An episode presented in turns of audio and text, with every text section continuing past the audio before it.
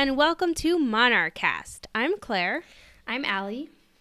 And today we are continuing with our journey eastward. Of course, we're going to talk about the ladies, as we like to do. Is that right, Allie? Yeah. I just tried to come up with some, pithy thing. I couldn't come up with it. So. Who run the world, I guess. Yeah. I felt it. You could tell I was reaching for the Beyonce, and I came so close. So before we get into that, though... I don't think we have any glaring royal oops from last time. Although admittedly, my knowledge of the Japanese monarchy is quite limited. Yeah, I'm just going to hope that we said Akihito when we meant to say Akihito and other names when we meant to say other names. Yeah. And if you're listening and you waited an extra week for this episode, thank you. We were traveling for once together. Yes. Over the Memorial Day weekend, we went to Iceland, which was really, really fun. Yes. And we had planned to have an episode up, but it just did not come together in time. So no. And it was Memorial Day weekend. Well, there was that. So yes, we figured that's kind of intended to be a lazy long weekend. So. Yeah. But tonight we're back. And so before we get into our episode, I think we have a little gossip to cover. Nothing earth-shattering happened. Well, I don't know. The Duchess of Cambridge is having dinner with what's-his-face, so that might be earth-shattering for her. But oh, well, okay, we can start there. So if you follow us on Instagram, I did put a story up on this. If you... Please do not ever let it be said that Kate does not work, because what she's doing tonight, this is work, okay? Putting on a dress, making conversation with American politicians. The man she was tasked with walking into dinner is the United States Treasury Secretary. I mean, what the hell are they going to talk about? Coupled with the fact that he's maybe not necessarily the most qualified Treasury Secretary in history, and he's supporting an administration that's not particularly popular the world over. So I'm sure there's a lot of small talk going on about the weather tonight, is what I'm saying. I'm sure she could hold her own talking about monetary policy, but she is having dinner with a cartoon villain, so it's fine.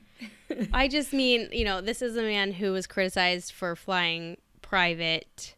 Yeah. And in response, his wife took to Instagram to chastise people for being poor. So, and sorry if we're getting a little political here, but...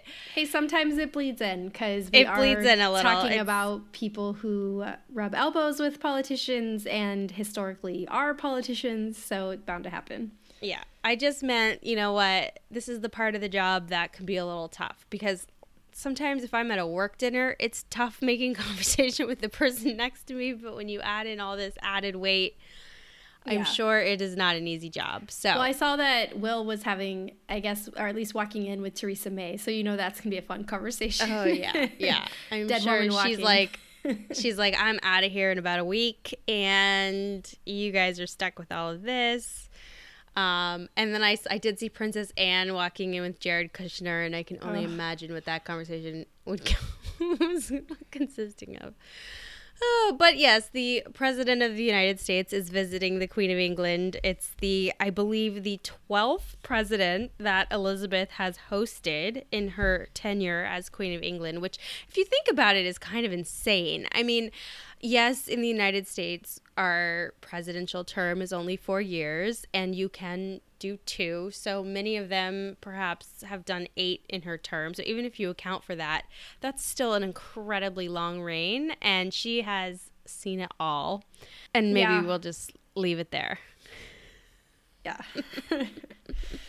Just hope everybody stays civil today. So, yes. Well, I mean, that's the thing. I saw a video of Harry with Donald Trump, and he was kind of they made a point to say that he was keeping kind of a low profile, because as we know, over the weekend, Donald Trump called Meghan Markle a nasty woman, as he is wont to do. I'm sure that made for a really welcome reception in Harry's mind. You know, his wife just gave birth, and Meghan was rightfully calling him out for his misogyny and bigotry, and he called her nasty. So there you have it. And she said that, let's clarify, in 2016, when she was only an American citizen, not, you know, part of the monarchy. And also, nothing she said was untrue. So, you know, it's just... Yeah. Anyway. And he said it like 3 days ago. Let's move on. But speaking of Harry and Meghan, so just a little update on the supposed rift, feud, split, what have you, the great Windsor-Wales split. So there was a development in the past couple of weeks where, you know, you may know Harry and William had the Royal Foundation of Princes William and Harry, and then it became the Royal Foundation of Princes William, Catherine, Duchess of Cambridge, and Harry, and then Meghan was added to that. And so it was quite a mouthful of a title by that point. So rumor has it that Harry and Meghan are splitting off their portion of the foundation, and they're all going to go their separate ways to pursue their own charitable endeavors. I think what we're seeing here is just this continuation of the trend, and I have something that I want to say about this. So it feels like a continuation of the trend where we're seeing a separation of households. Read into it whatever you will. You and I have talked about the inevitability of this, but I've been thinking a little bit more about this in that, yes, I think it's inevitable, especially as we get into Elizabeth's mid-90s. You know, we're talked a lot about how this is part of this transition to Charles as king, and therefore William as Prince of Wales, and Harry will become the Andrew or Edward of the equation. But what struck me when I thought about this again is the inevitability of this was there all along. Everybody knew Elizabeth's age. Everybody knew that this was coming. So I wondered why they didn't do this when Harry got married. Why not just say, and upon his marriage, Harry and Meghan are going to start their own foundation. Harry is going to leave the foundation that he started with William and Catherine. You know, thanks for letting me tag along, guys, but now I've got my own household. I'm going to go out and do my own thing. It kind of struck me as a little odd that they didn't take the opportunity or the occasion of the wedding to sort of formalize some of this. It would have, I think, gone over a lot more smoothly. And then the other thing I was struck by was one of the things I read was that so that they could focus on more commercial endeavors. And I really was struck by that because if we think about the constraints that are on the royal family, one of the things is that they're not supposed to use their status for monetary gain. And I don't think that that's what was being implied, but I got the sense that it was maybe they can use their status and form relationships commercially for charity that William and Kate are never going to be able to do by virtue of their position. You know, the bonds on Harry and Meghan are always going to be a little looser. So I thought all of that was kind of interesting, and I was just curious what you thought. I thought the same thing because I thought splitting the households felt perfectly natural, and I understand waiting. You want to kind of see how everything runs for, say, like the first 6 months and like let Meghan get her feet wet under this machine that is already well oiled and running, and like I think having to hit the ground running under a brand new household would probably create some complications and, you know, conflicts or like difficulties that you could otherwise avoid.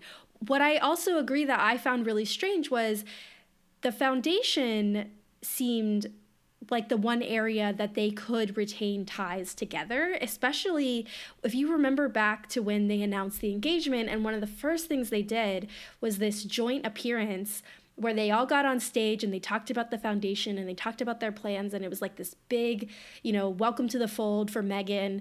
William and Catherine said they were really excited, and everybody got up on stage and gave this united front, one big happy family.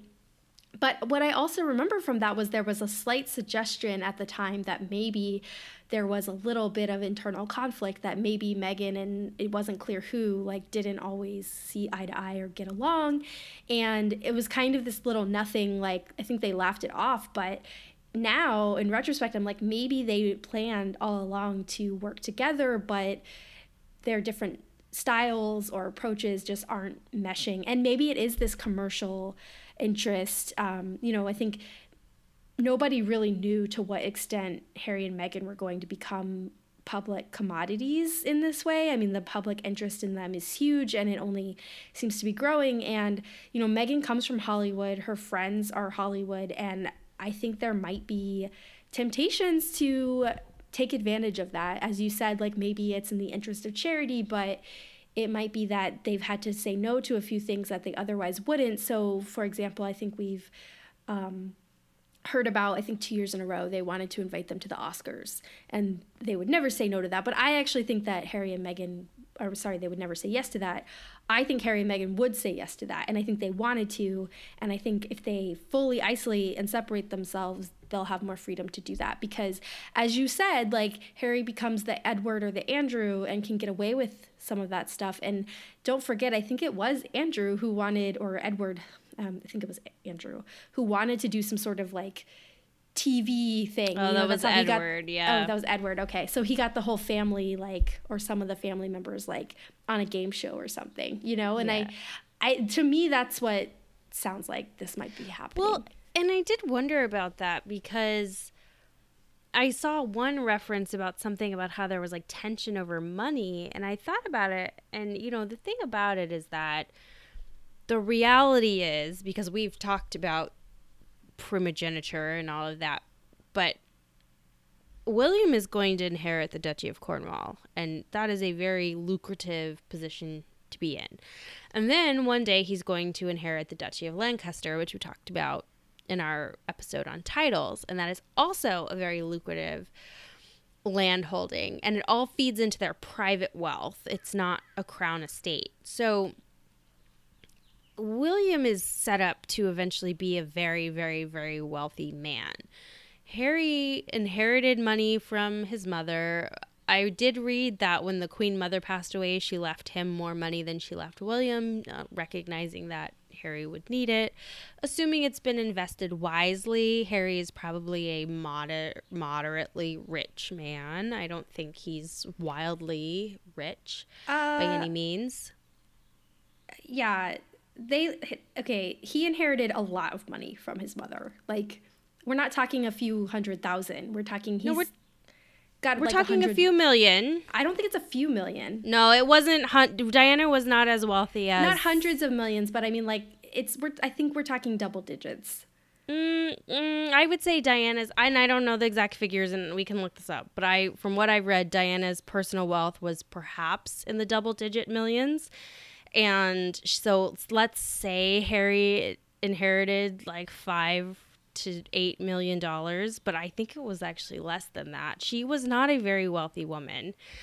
And then he did inherit a lot from the Queen Mother. And look, these figures are shrouded in secrecy. Nobody knows for sure. But what I'm saying is, compared to the social circle that they run in, Harry is probably considered moderately wealthy on his own. And compared to his father and what his brother will be. So I think you're right. There's a temptation to monetize a bit in a tasteful way. I'm not saying they're going to go out and start posting ads on Instagram. I'm just saying, you know, partnerships might be made. So maybe, but like, that's the thing that I like. So every expense that is going to come up because of their jobs is going to be covered by whatever income goes towards, you know, the royal affairs. So if they're having money issues, like, why are they? I don't understand how. The Queen gave them a house, so they don't have to pay for anything. And, you know, all of this income question, none of this should have been a surprise. Like, what kind of lifestyle were they planning on? Because, you know, Meghan made a few million, like, in her Hollywood days, but I don't know what lifestyle they were planning to live if money should be an issue, because their work expenses are covered, their living expenses are mostly covered. So if it's a question of money, is it that they don't have enough money to like go on vacation? Like what? Well, no, I'm just saying to you and me, to the average person, they're wealthy. They're very wealthy. But in the wealthy circles, but there's no need for them. Like I'm saying that whatever personal income they have should cover that, because their lifestyle expenses are all like their living and work expenses are all covered. Sure, sure. But there are expenses that you and I would never even think to be quote unquote necessary, that in those circles are maybe more like, if you fly somewhere, you're going to fly private. But they don't. They fly commercial. I'm just not on. You don't know how they fly when they go on vacation, is what I'm saying. Is what I'm saying. I just like, have a hard time believing that they have money. I'm not saying that they're gonna like monetize their position to get rich. What I'm saying is that there are probably certain opportunities that could lead to some financial gain, or perhaps, you know, might be seen as not so, you know, typically done as in the past, that this split is going to enable them to do. That's all I'm saying. I'm not saying that they're greedy or that they're looking for, you know, merchandising on Instagram or anything like that. I just mean, I see it. I can see why they would do it, and I can see why they're doing it now. Because you have to remember the dukedom that Harry has does not come with land. They just had a kid. I just don't believe any of that is a problem, like, because they're not spending any of their personal income on the things that you and I have to spend personal income on. Like, I don't know. I think it's more likely, like, But it's like, think of it as, like, you go to the store and you buy a watch. You might spend $100. They go to the store and buy a watch. They might spend $100,000. How often are you buying watches? It's like, just a difference in lifestyle is all I'm saying. I'm really not trying to quibble about how much money they have. I'm just saying that, like, to you and me, it seems like a lot. To the lifestyle that they live, it doesn't go that far. I think it's more likely, like, I think to the cookbook that Meghan did, and, you know, that's a charitable endeavor, but it was also for sale. And I could see maybe there are some, like, questions around future projects like that. Like, if she's going to do something that is for sale, like, setting it up so that the proceeds can come in and not, like, it, you know, I think they were pretty clear that all proceeds are going to charity, but, you know, doing future endeavors like that, maybe that's a line that the Cambridges didn't want to walk or something.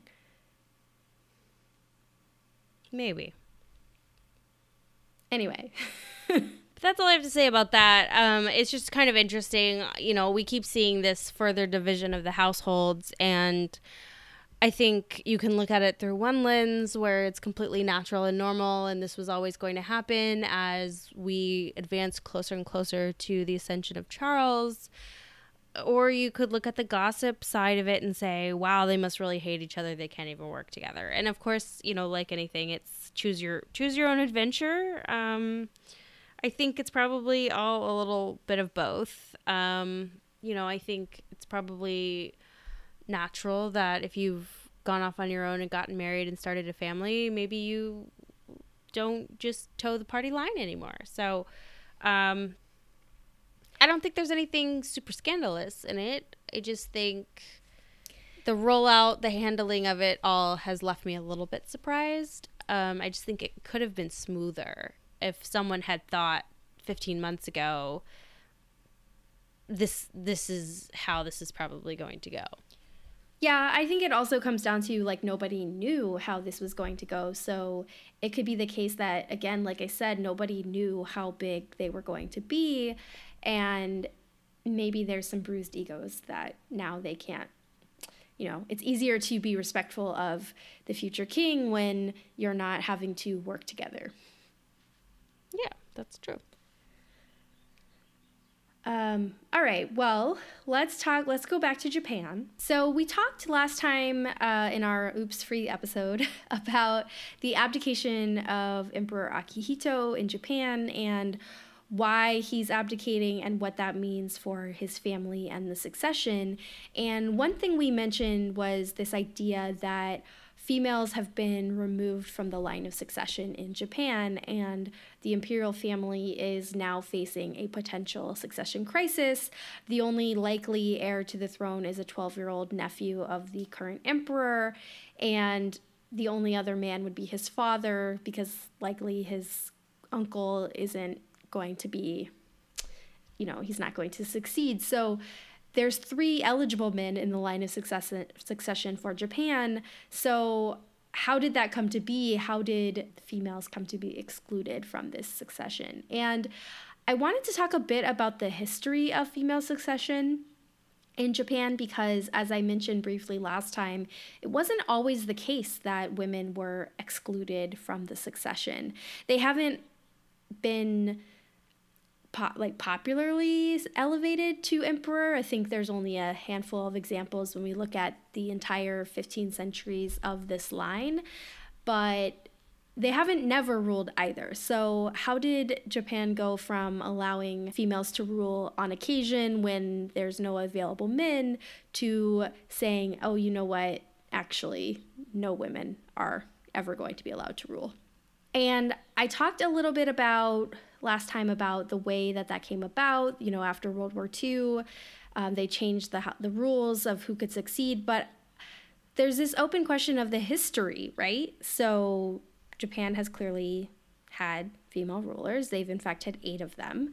So who were they? And how did they come to rule? And how did females get erased? Now, I want to qualify before I start that because I mentioned last time this is the oldest monarchy in the world, sources were a bit tough to come by when I'm talking about early female imperial rulers in Japan, and I didn't find anything that I trusted that wasn't offered only in Japanese, and I don't speak Japanese, so I didn't try to attempt that. So we are actually doing a bit of a Wikipedia sourced episode this week, and I apologize for that. We don't usually like to do it that way, but I really wanted to cover as much of this as I could and do like a quick overview, and this was the best way that I thought I could do it, where at least someone hopefully has looked at some of these articles. Okay.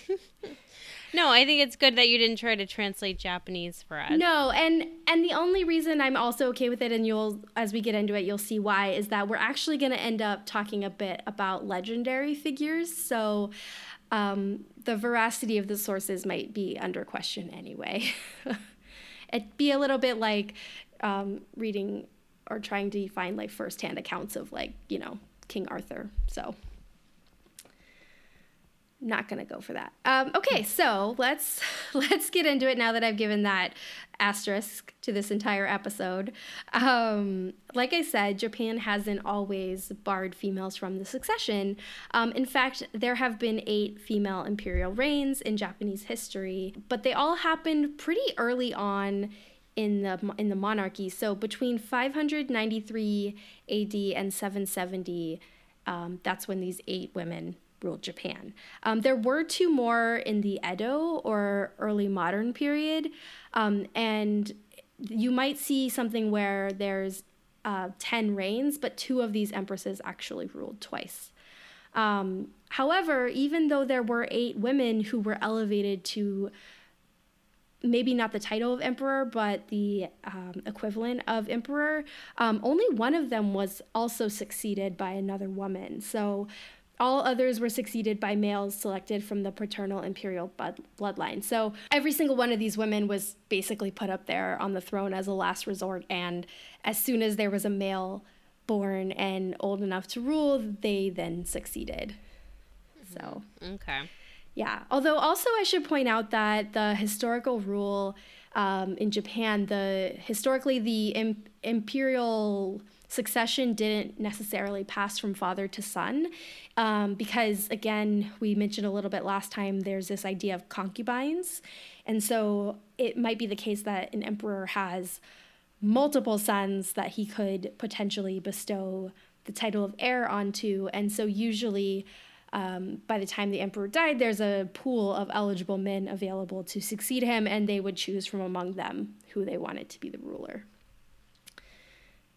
So it's not really a true primogeniture kind of situation. Okay. Yeah. Sort of like a choose your own adventure. Kind of, yeah. We'll talk a little bit about how that could go wrong. But yeah, basically factions and politicians, and choose the one you want to rule. Okay, so who is the first woman who survived this whole process and, you know, came up above all the men to rule Japan? Well, that depends on how, quote, historical you actually want to get about this. So I'm going to talk about two women who were the first to rule Japan, because one is a legendary empress and one is a little bit more historically verified. So there are accounts of a female ruler of Japan whose reign began around the year 200. So that would make her, if she did rule, the 15th Japanese imperial ruler. So even going all the way back to the year 200, she'd be number 15 on the throne. So this is a pretty established dynasty by this point. However, there isn't a ton of verified historical information about her to confirm her reign. In fact, she was also said to be descended from Amaterasu Omikami, who is the sun goddess. So we might want to take it with a grain of salt. And so she's often regarded as more of a legendary figure rather than a real person, kind of like England's King Arthur. So there are accounts of rulers who match parts of her history, but the entire bio isn't really verified. And I think that's pretty much the consensus on King Arthur as well. It's kind of interesting that every monarchy culture seems to have an origin figure like that, where it's sort of like, you know, one foot in history and one foot in legend. Right, because there might have been this woman who ruled in Japan around this time, but because she's a woman, because historical records in the year 200 maybe aren't as great, and also definitely not going to be as thorough when we're looking at a woman, it's going to be really hard to have historical accounts of her.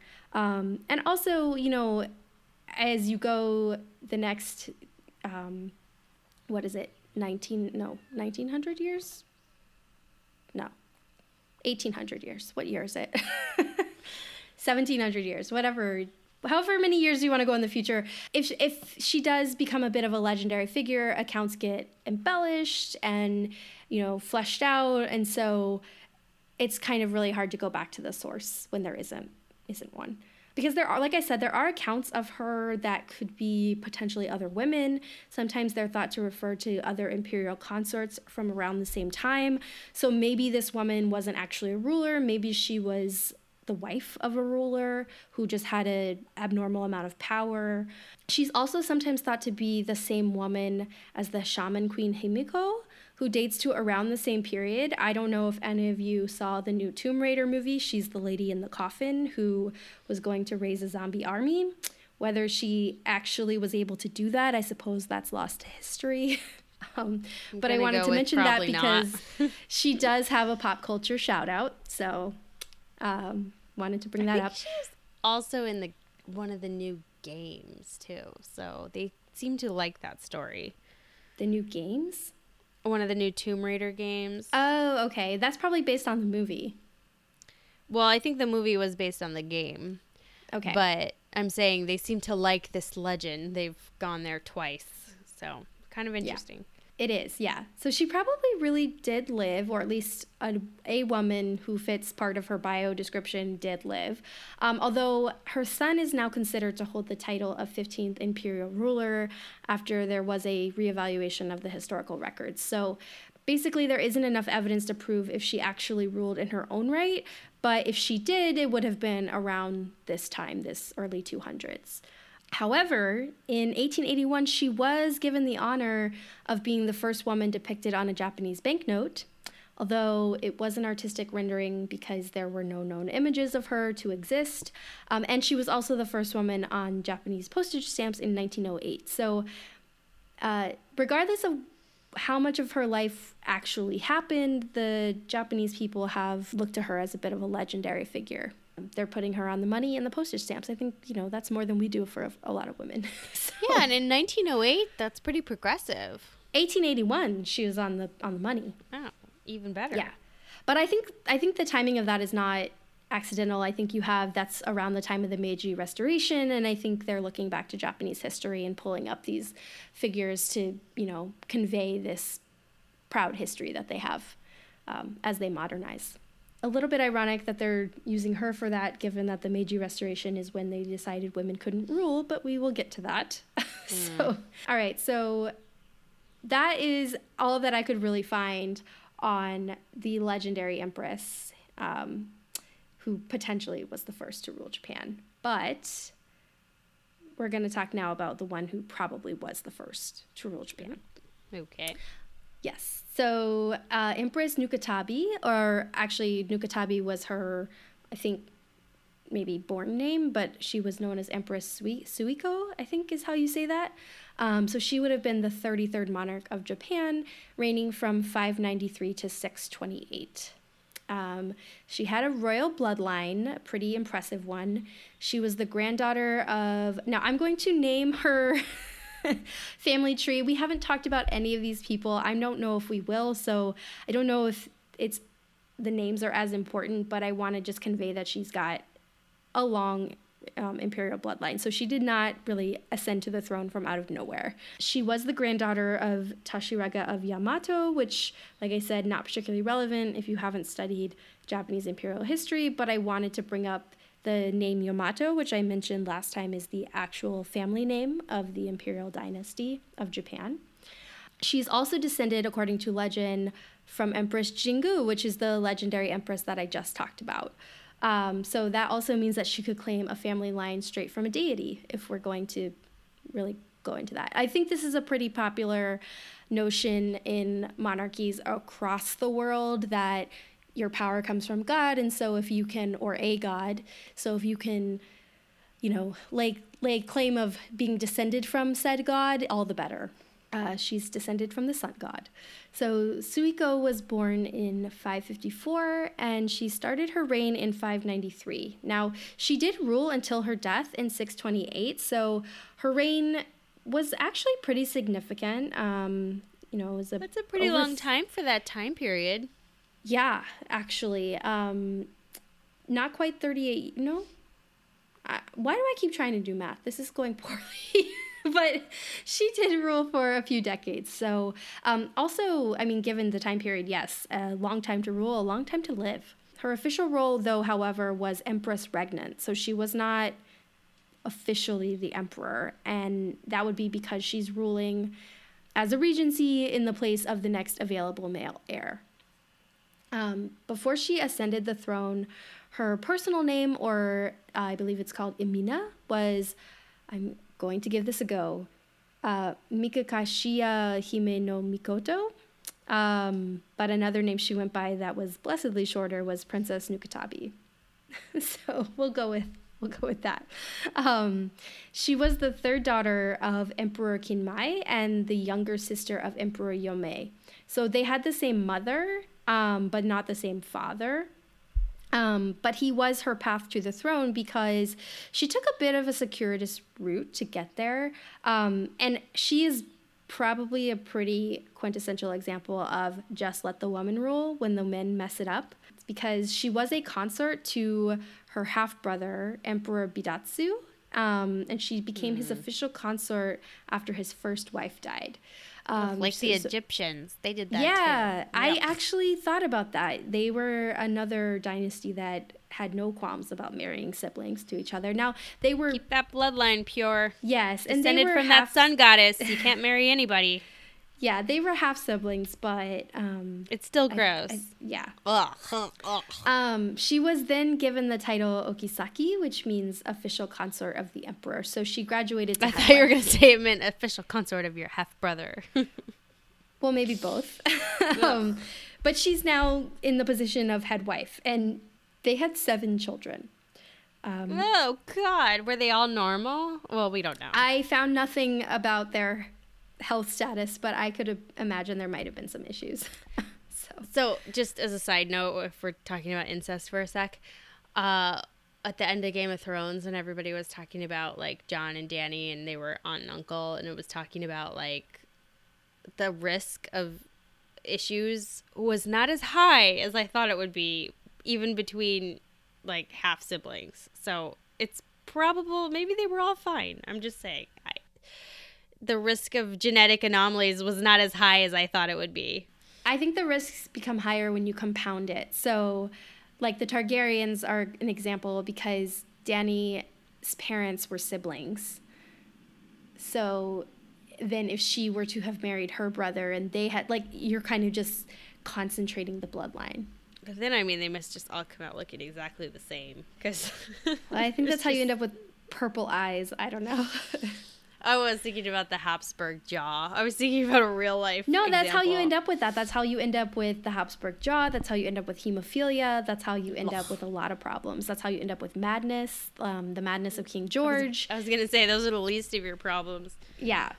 So it's true that this is a widely adopted practice across Eastern and Western cultures, but yeah, they just didn't have enough knowledge about genetics to know that maybe you shouldn't make this a common practice. But, you know, if you want to keep it in the family, what better way to do it? You marry your brother.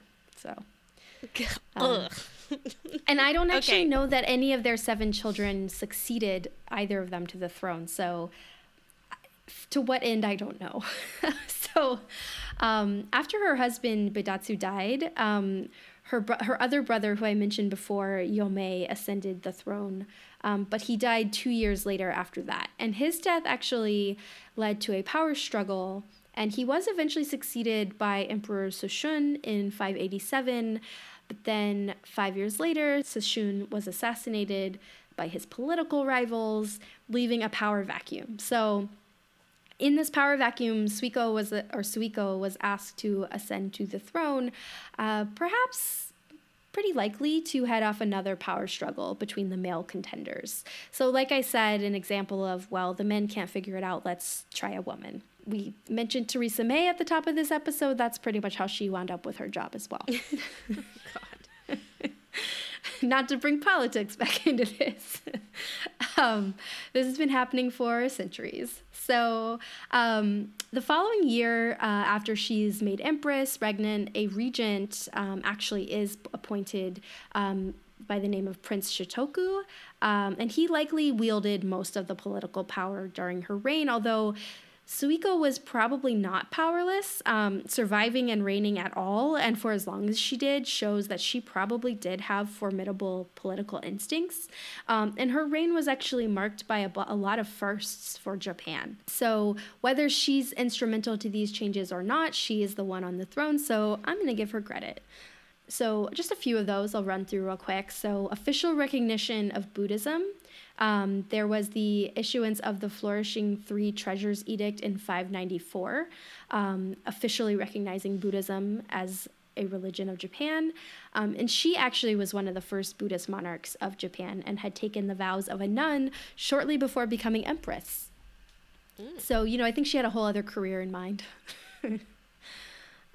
She also opened relations with the Sui court in 600, which is a short-lived Chinese imperial dynasty, so diplomatic ties with China, and also the adoption of the 12-level cap and rank system in 603, which was a hierarchy system of rank based on merit and individual achievement rather than heredity, so bringing more of a meritocracy to Japanese, I'm sure still to the elite, but, you know, at least now it's not about who your father knows. It's a little bit more based on merit. And also, pretty important, the adoption of the 17-article constitution in 604, which was a highly Buddhist and Confucian document that focused on the morals and virtues expected of government officials and the emperor's subjects to ensure a smooth running of the state. And the emperor is listed as the highest authority in this document. It's not really what we would think of as a constitution today, but it is one of the earliest constitution-type documents in history. So, Japan, trailblazers. For the time being. Yeah. I mean, I don't think this is democracy the way we think of it now, and you can have a constitution without democracy, but they're at least codifying their laws in a more modern way. Now, this is the year 600, so not as modern as now. And then also they're changing the calendar. So adopting the sexagenary cycle calendar in 604, where 60 years equals one cycle of this calendar. I have a hard enough time with 12 months. I don't know about 60 years. Say that again? So instead of 12 months to a year, like maybe they're not thinking of it in years, but one cycle of this calendar is 60 years. I thought you misspoke. I was like, what? I thought you meant like 60 months or something. I was like, okay, maybe I could see that. 60 years. Yeah. Okay. So it's not really about years, but however they're tracking time, they're on a 60-year cycle. Okay. It might be similar more to like a zodiac, you know, where like every year is the year of something different and it just repeats. Like an age. Yeah. Okay. I didn't look too much into that. 60 years is a long time. I mean, people would be dying. Yeah. One cycle, one life, basically. Okay. Yeah, I might look a little more into that for next time. That's really interesting.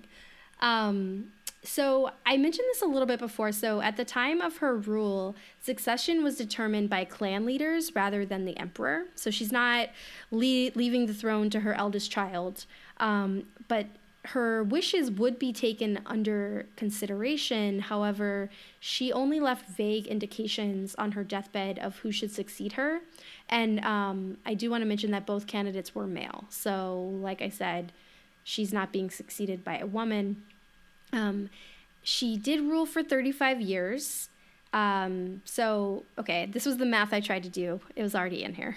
So her reign was 35 years. So not actually a short amount of time considering the time period, right? I mean, 35 years was basically old age for a lot of women, considering she also had 7 children. So living long enough to rule. That long. I know. That's why I think, you know, it's pretty evident she probably had good political instincts to make it that long. Whether she was truly ruling on the throne, no one had any cause to remove her for that time period for over 3 decades. So pretty impressive. But I mentioned this fact that she's followed by males because it's going to continue to be the case for the rest of Japanese history where women are ruling. She was followed throughout the centuries by 7 other reigning empresses, but their successors were often chosen from the males of the imperial bloodline, which is the reasoning that now many conservative scholars use for male-only succession in the 21st century. So we're looking at the history, and I'm trying to make the claim that Japan has a history of women on the throne, and conservative scholars are looking at this history and arguing that because these female reigns were only temporary and often followed by male reigns, that's the reasoning for excluding women now. This sort of leaves out the crucial point that every reign is temporary just because people die. But who am I to argue, I suppose? With the women, it's proof that it's temporary. With the men, it's proof of how it works. So exactly. Can you tell I'm bitter? So how did we get to a place where women are officially excluded from the succession? I touched on this briefly before. So female reigns came to be officially prohibited when the Imperial Household Law was issued in 1889 with the Meiji Restoration. So like I said, kind of ironic, in 1881, they're adding this legendary Empress Jingu to the banknotes, while at the same time saying that women can't rule. So yeah, that's a little jarring. Right? Like, we're going to celebrate our history of female rule and our legendary history, but we're also going to proclaim that women are officially prohibited from ruling. Because if we get to the Meiji Restoration, we've jumped forward now from Empress Suiko about 1,250 years. And Japan is a very, very different place. So the emperor is still technically in power, but the intervening centuries have seen a lot of warfare between various political factions, between Japan and other countries. And Japan's evolution has pretty much been complete into a feudal society, led in name by the emperor, but in actuality led by the Tokugawa shogunate. So I don't want to get too much into this, but you have this idea of shoguns, which are essentially warlords who are ruling various regions of Japan, and I think, ostensibly reporting up to the emperor, but his actual power is pretty limited. However, because of this state of things, Japan is, something happens where they're pretty much, it's pretty self-evident that Japan is behind the times. So Meiji means enlightened rule, and the goal of the Meiji Restoration is to combine modern advances with traditional Eastern values, because in 1853, Japan is visited by an American commodore named Matthew Perry, not to be confused with Chandler on Friends. And Japan became aware of just how behind technologically they were. And this was due entirely to the isolationist foreign policy of the shogunate, because any foreigners entering Japan or Japanese nationals leaving Japan had been threatened with death. And this policy lasted about 250 years. So for 2 centuries, no one's allowed to come in and no one's allowed to leave. So the rest of the world outside is growing by leaps and bounds in technological advancement, and Japan has cut themselves off from all of this. Not kind everyone of ironic wanted to think about now. I know, right? Well, so they took this idea of modernization very seriously. In 1866, a reformist wing of the country decided to challenge the shogunate and restore the emperor to true power. You know, these people are looking at what they've discovered about the outside world, and they're thinking, we're doing something wrong. So the shogun resigned officially in 1867, and the official restoration of the emperor followed in 1869 after the Boshin War. The shogun's army didn't really go that willingly because, I think, understandably, they had a lot of power. They didn't really want to just hand it over, but ultimately they were defeated. So this restoration, the Meiji Restoration, brought a lot of reforms to Japan, to the military, the government, and the social structure. So the ultimate goal and outcome was to lead to a more modern market economy and a strong centralized state, including they standardized the dialect. So all these regional dialects were standardized into one official way of speaking. Japan became the first Asian state to modernize based on the Western model. So they replaced the traditional Confucian hierarchy with a more Western system of government. And the restoration also accelerated the industrialization in Japan. And it had done all of this and emerged as a military power by 1895. So after the shogun was overthrown, they hustled, and they took basically less than 30 years to get to worldwide dominance. That's crazy. I mean, I think it's a matter of just learning the technology and implementing it, right? I mean, because I'd imagine a lot of the necessary structure and government and resources are in place. You just have to decide how you're going to expend them. But for the purposes of our discussion today, and now we could do a whole series on the Meiji Restoration. So that was a very quick overview. And the reason I'm bringing it up is because what it also introduced was the Imperial Household Law, which was a document that codified into law the idea of a male-only succession. And they did this again and again and again. This document is very repetitive with the idea that men are the only ones who can rule.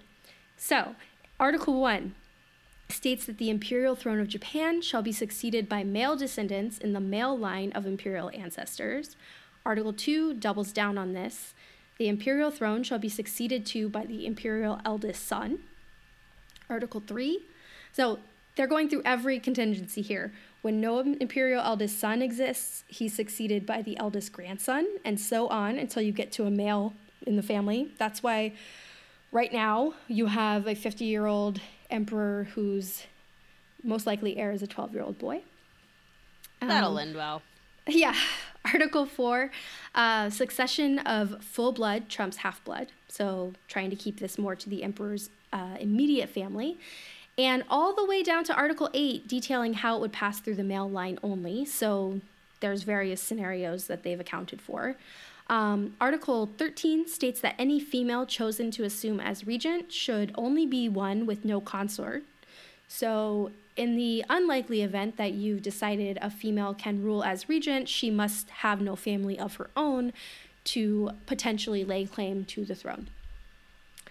And of course, as we mentioned last time, in 1947, this law was updated by the occupying forces after World War II to further limit the pool with the shrinking of the imperial family. So we've gone from legendary, historical women ruling when there's no other option, but nevertheless allowed to rule in at least 8 instances, to now women are officially barred from ruling. So there is a history of female power, but it's always a means of last resort when power would most likely otherwise mean that it would leave the existing dynasty. So again, last resort, the option of a female is always better than, you know, handing power to another family. But it's not unheard of.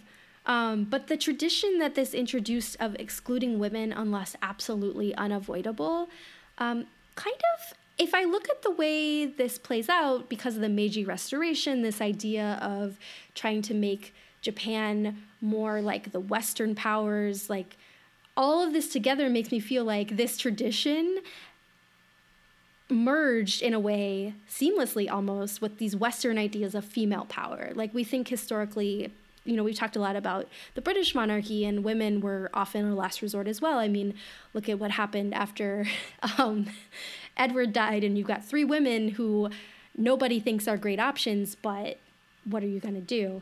So they're kind of applying this idea, and then unluckily this also gets swept up as a convenient way to limit the size of the imperial family after World War II, and that's how we end up where we are today with a 12-year-old boy as the only option. Yeah, it is kind of interesting. You wonder if left to their own devices, what would they have done? Right. I mean, it's hard to say because, you know, without the Meiji Restoration, the emperor is more of a token figurehead for the next 200 years. I mean, that happened pretty much anyway after World War II, but the Restoration codifies this idea of women can't rule. But up until then, left to their own devices, Japan seems perfectly happy that when necessary, you can have a female regent, you can have a female rule until there's a male available. But now we've come to this modern system of, even in that instance, you know, we've got an emperor right now with only a daughter and 2 nieces, and one, the youngest, you know, in this family is only 12 years old, and he's the only boy. And nothing is being done to make an exception for having him be followed by his daughter or one of his nieces. And it's kind of all tied up in this idea of tradition, but as we've just talked about, that hasn't always been the tradition. I mean, when you've got 15 centuries of history to draw upon, surely you can find tradition to suit the means and the needs of the day, right? Yeah, it's, I'm going to say it again, choose your own adventure. Yeah. So hopefully that made sense. I was trying to chart this path of, you know, where they started with women, how they officially excluded women, and where we are now. So, yeah, no, I think it's interesting. It's just interesting what you say. It's like you have this legendary figure, kind of like King Arthur, and I'm sure they have their male counterparts as well, but they have one who's a female. No, there definitely are some legendary emperors from this same time period as well, so yeah. She's not the only one.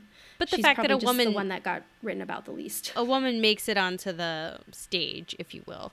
And then you've got all these instances where it's not unheard of. And like you said, they're usually last resort. And I think that's just seems to be a common theme in human history. It's usually the women get pushed to the side unless you're talking about a matriarchal society. And then you have an instance where the Western world steps in and says, well, yeah, actually the women can't rule and we're going to enforce that and we're going to write it into the very fabric of your government. Don't you find that so fascinating that the modernizing and westernizing is when they officially excluded women?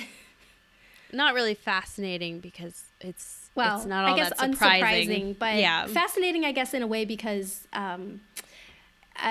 you know, if we look at the way history has been taught by those in power for the last few hundreds of years, the idea of modernizing and westernizing is supposed to mean better, right? Like that's not always true. And, you know, again, history is written by the victors, but this idea that it's supposed to be better and they've excluded half their eligible population from from ruling. It's pretty crazy. I just take offense. Well, like we said before, you know, there's only a 12-year-old boy in line. They might be forced to make some changes. Yeah. I mean, we'll definitely keep an eye on that situation, but that for now is the brief history of early female rule in Japan and the lack of it since the mid-1800s. So. Yeah. Yeah. So next time, I think we might be moving on from Japan. Yes. Yes. I have an idea for next time. I don't want to say it out loud, though. I have to do a little bit more research. Okay. Well, we'll all be surprised. Yes. Okay. Until next time. Until next time. All right. Bye. Monarch Cast is produced by me, Allie. And me, Claire. And our logo is by Ryan Cooney. If you like our episodes and want to give us a shout out, please rate or review us on iTunes or Google Play or whatever your preferred method of podcast listening is. We really appreciate it.